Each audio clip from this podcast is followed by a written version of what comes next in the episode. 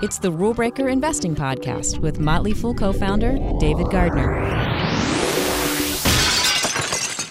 Welcome back to the Rule Breaker Investing Podcast. I'm David Gardner, your host.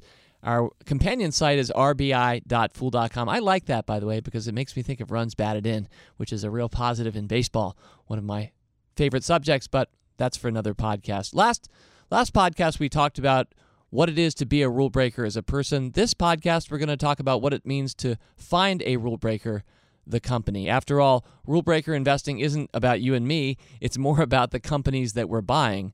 And I like to find rule breakers.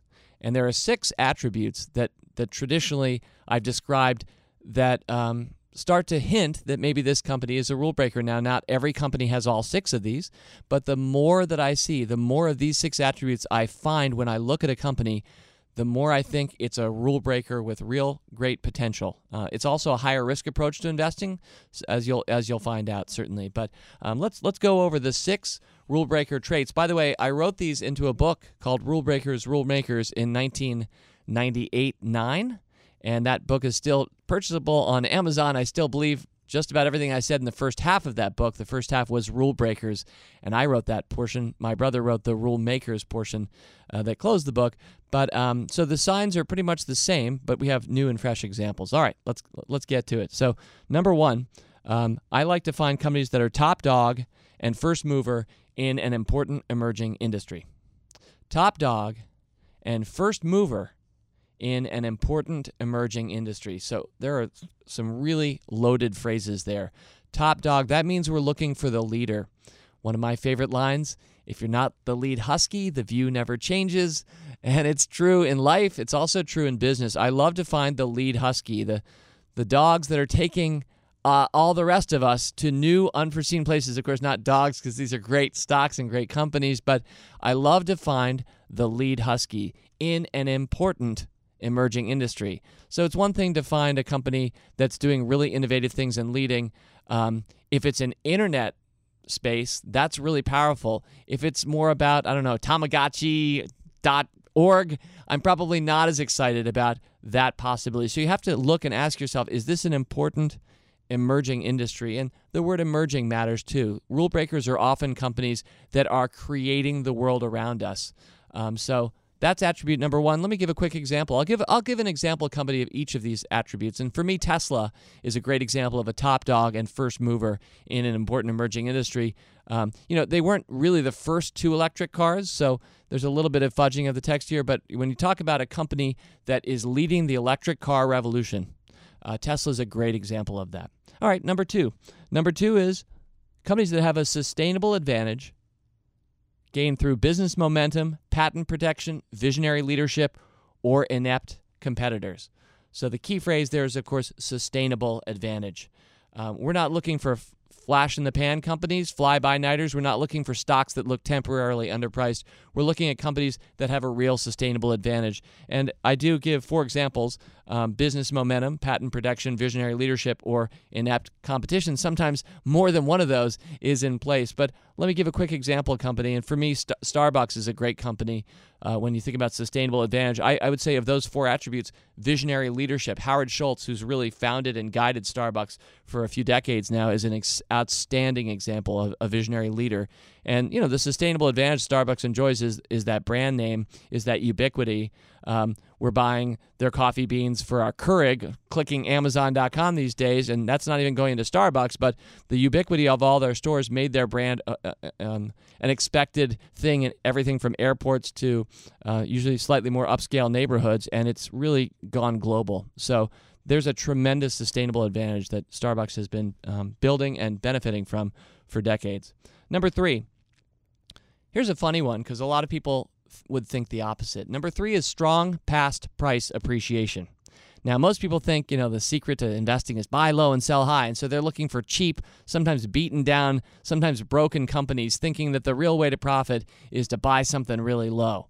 Uh, but really for us, especially when you think about these companies, we're looking for the winners. We think the winners generally keep on winning. So it's as simple as looking at the stock and saying, is this company beating the stock market averages over the last six months or twelve months or whatever time frame you want to look at? So for me, that's actually a real positive. And I realize that flies in the face of a lot of invest investors and investment philosophies, but this is the Rule Breaker investing podcast you're listening to. So this is these are the rules that we operate off of. And a good example for me is Ambarella, uh, which is the uh, video chip uh, maker in GoPro cameras, increasingly security cameras, lots of high-def um, cameras today. And Ambarella has just been an outstanding stock and just keeps hitting new heights. And a lot of people who kept avoiding it when it was already at a fifty-two week high a year ago have missed another four times their money that they are sitting on the sidelines watching what they could have made because they were resisting strong past price appreciation. So we like that. Attribute number four, good management and smart backing.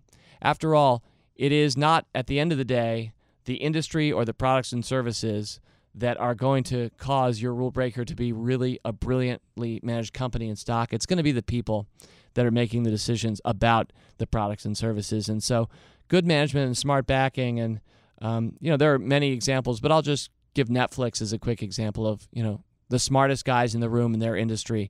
As the internet became uh, the platform for video entertainment, um, Netflix was way out ahead of it.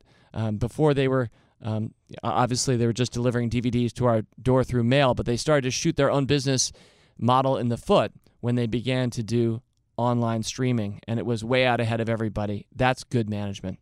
Number five, strong consumer appeal. So I, I like this, and I think it's really important. It's not true of every business, and certainly there are many very successful large companies that don't really have a big, well-known brand name. I can think of, let's go with, I don't know, Canadian Railroad, uh, one of our Canadian National, which is one of our stocks in Motley Fool Stock Advisor. Not a not a phrase that comes trippingly off the tongue or a business that everybody feels like they understand. So there's some, but it's been a great company. There are many examples. Berkshire Hathaway, if you're an investor, you probably know that company. If you're not, you may not know that company. Um, But I like to focus on companies that we all do know um, because I feel like that says a number of important things about how sustainable that is, how hard it was to even make their brand um, clear and make us aware of it in the first place. It says some great things about the future of that company. We usually go back and keep buying from the same brands over and over. So strong consumer appeal is important. And for me, uh, how about Apple? Apple's a great example of this. There are many others Uh, in my investment approach. My final one, as we close out this edition of Rule Breaker Investing, is number six, documented proof that the stock is considered overvalued according to the financial media. So kind of like number three, strong past price appreciation, this goes against what most people think of, because if all of a sudden your company is on the cover of Barron's, the popular financial weekly that's been published for decades, as a bad stock, if you're the cover child for being overpriced, you would think that's a bad thing. But in my experience, it's often quite the opposite. And here's why, to close, because if you can find a top dog and first mover in an important emerging industry that has a sustainable advantage, strong past price appreciation, good management and backing, and strong consumer appeal, and somebody in the financial media is telling you that it's a bomb company or it's overvalued, I submit it's probably exactly the opposite. And that's why this attribute is important to look at as rule breakers. And I'll give you a quick example to close. How about Amazon dot com, which was called Amazon dot bomb on the cover of Barron's back in the year two thousand. And Amazon's up uh, up a, a good amount ever since. So um, Amazon is regularly called overvalued. Um, there's a misconception about whether they're making money or not. They're all we've watched for fifteen years now. People call Amazon dot com overvalued, and the stock is up almost um, one hundred fifty times since we first picked it. So there's a good example. All right, those were the six attributes that make up Rule Breaker companies. Again, we don't find everyone in every company, but the more we can find in a company we're looking at or researching or thinking about buying stock in, the more we get interested in that company. And in future podcasts, if if you like, I would be happy to take each of those attributes and spend five to seven minutes and just drill a little deeper. But for this one, I wanted to skate over the ice fast so we could get a sense of the whole rink. Thanks a lot for listening. I'm David Gardner. Fool on. As always, people on this program may have interest in the stocks they talk about, and The Motley Fool may have formal recommendations for or against. So don't buy or sell stocks based solely on what you hear.